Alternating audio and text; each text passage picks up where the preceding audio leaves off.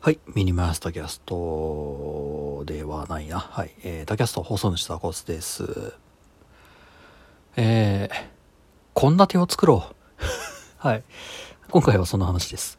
えー、まあ、いきなり何のこっちゃって話なんですけども、まあ私、えー、先月ですね、まあ、健康診断に行ってまいりまして、2週間ほど前かな。あ1週間ほど前かな。えー健康診断の結果が返ってきました。ええまあ、案の定というわけでして、えーまあ私ね、あの、健康診断の結果はね、えー以前も、はい、数値をね、公表しております。ポッそれのポッドキャストもございますので、えーまあ知ってる人は知っているでしょう。えー私、肝臓の数値が非常に悪くてですね、うん。まあもともとずっと悪かったのが、まあそれが僕のね、あの、値なのか、それともこう、改善しなくてはならないのかはちょっとよくわからないんですけど、えー基本的に、えー0から30までが基準値。うん、30超えると、えー基準値から外れますよって、あの、検査受けに行ってくださいねっていう数値があるんですけれども、えーそれがですね、まあまあ私、えーアベレージ、はい、今年、私、えーまあ入社してからずっと健康診断を受けてますけれども、アベレージで50あるんですね。50。えー、まあ、30超えたら検査行ってくださいねっていう数字が50だというので、まあそもそもまあ、まず、あの、敷地を振り切ってるんですけども、うん。まあつってもね、言うてもその、その敷地の1.2倍前後ですわ。はい。だったんです、今まで。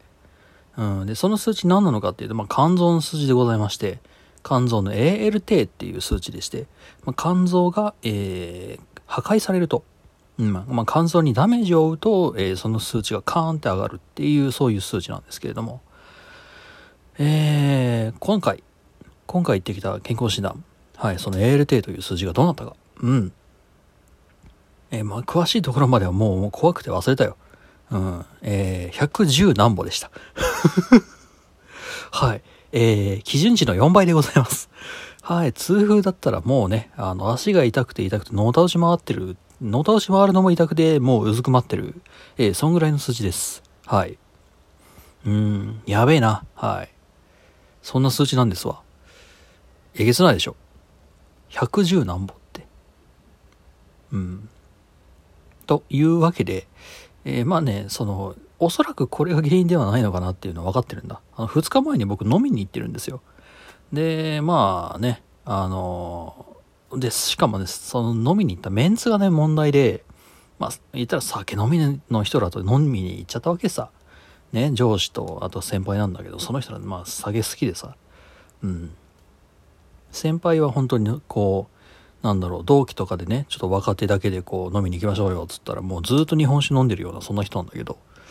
で、上司も上司でずっとこう、ちびちびちびちび、こう、割とね、し、んみり飲むタイプの、うん、酒好きで、364、365日分、364日ずっと飲み続けてるぐらいの、うん、で、自分で言ってるぐらいの酒好きなわけさ。っていうような人たちと、まあ、その、健康診断の前日かな？飲みに行ったんですよ。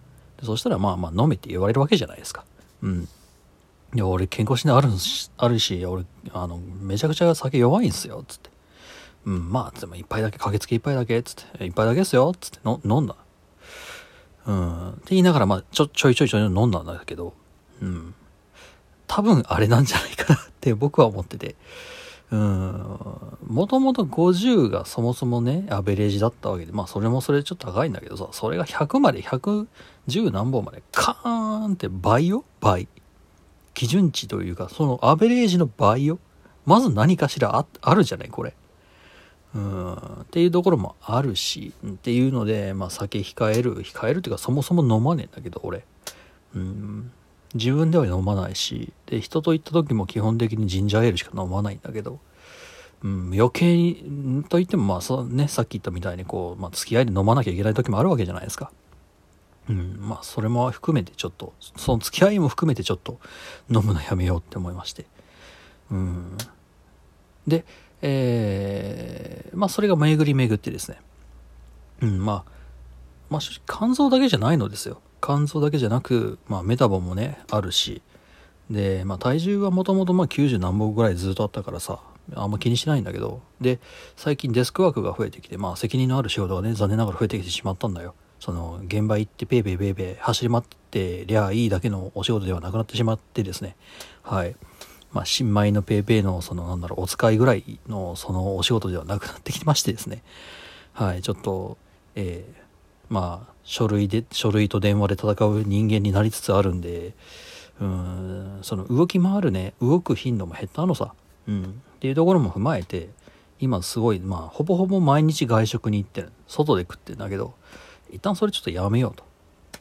うん、まあちょっと現場とかね走った時はまあねその弁当ね先輩たちは先輩と大体そのツーマンセルぐらいで動くんですけど、まあ、先輩が飯食いあの店入って自分だけこうなんだろう車で食ってるわけでもいかないから現場行く時はまあ店で食うんだけど、うん。まあ、事務所でいる時は事務所からその外で飯食いに行くのは極力控えようと思いまして、うん、で、えー、回りまくって献立を作ろうっつねあの、まあ、つまり僕今から自分で自炊をね、あの昼のお昼、お弁当の分も自炊をしなくちゃいけなくなってくるというわけなんで、えー、正直時間がないのさ。うん。本当に。あのまあ、去年、去年、今のね、ところまで、えー、移動になり、えー、通勤時間がまあ1時間半と行って帰って3時間台通勤。うん。で、定時で上がって帰ってきても7時ですわ。っていうような状況ですよ。でそっから飯食って風呂入ってその他もろもろやったらもう9時ですよ、うん、でももうで僕しかもね睡眠時間割と長いんだ。うん。あの8時間寝ないと動けないのよ僕。でそしたらやっぱ10時11時には寝るんですよ。9時9時10時11時には寝るんです僕。うん。だって通勤遠いんだもの。ってなったらあのマジで時間がねうん、可処分時間ですけども、私、普通に働いて帰ってきて、定時で上がって帰ってきて、可処分時間が1時間ってこれ何ですかって話なんですけど。うん。まあ、それはそれで置いといて、まあ、そのね、耳っち1時間使って勉強したりね、耳っち1時間使ってポートキャストやってるわけですけど、うん、それをもうちょいこう、マシにできんかというので、こう、せめて、せめて献立を作って、その、あだこうでやって、ね、7時に帰ってきました。ああだこうでやって9時です。ね、弁当を作ったり、その、いや、弁当作らなくても9時なんですよ。だから、それにプラス9時、プラス2時間プラス弁当を作る時間。つってもまあ、ね、晩飯作って晩飯をこう、いい感じにするだけなんですけど、うん、なんせ楽にできんかと。うん、楽にというか、なんせ時間を作れんかと。このままだったら俺本当にその仕事やって寝て仕事やって寝ての人生になる確実にこれ今そもそも今なってる。ここ1年間ぐらいそうだ。うん。っていうのなほんまに何とかできんかと思って。はい。まあそんな感じで献立を作ろうということを考えている次第でございます。うん。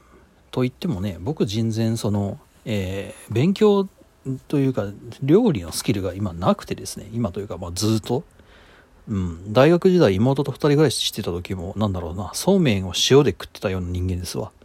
はい。料理スキルゼロですよ、うん、その時に料理スキルね磨いておけばよかったなぐらい思ってるんだけど、うん、魚もさばけねえしな俺。うん。まあそもそもね料理スキルうんぬん自炊うんぬんって言ってる時点って言ってるレベルの話をしてる時に魚のさばき方とかそんなのが出てくるぐらい、まあ、まずずれてるんですよ。僕のその料理というものへの概念自体が、うん、別に魚さばく必要ねえんだもん、うん、自炊に行こう、うん、っていうようなそもそもそういうレその程度のレベルなんですよ僕今。っていうのを何とかしてこう、うん、自分の時間をせめて自分の時間を作れるようにねなりたいところですわっていうところでまあそういうことを考えてます。うん。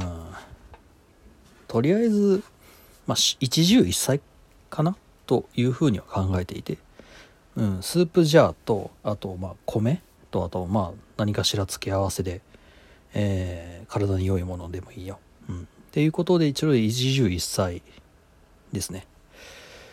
それをこう、まあ、何度か、えー、カテゴリー、カテゴリーというか、まあ、その、まあ、月火水木金でできるだけに、えー、5, 5日間ローテーション組めるようにして献立を作っていきたいと。はい。うん。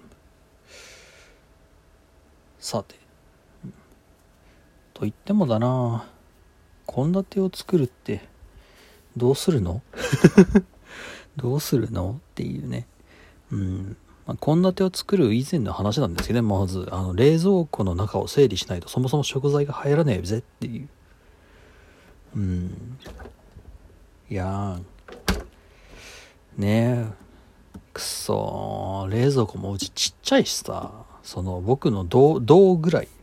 僕の溝落ちぐらいぐらいのその一人用のね。一人暮らし用の冷蔵庫なんですけど。ちっちゃい。なんでこれ買っちゃったんだろうな。まあ買ったの僕じゃないんですけど。冷蔵庫はね一人暮らしであろうとなんだろうね。でかい方がいいんですわ。うん。さあどうしよっかねまあ献立献立を作るという配信をまあそのうち多分した方がいいんだろうなみんなでワイワイそのその献立はおかしいっていうツッコミを入れてもらいながらいろいろ作ろうかと、はい、思いますので、まあ、その配信がそのうちあるかもしれないという話です。タキャスト、えー、またおかしらでお会いいたしましょう。ではでは。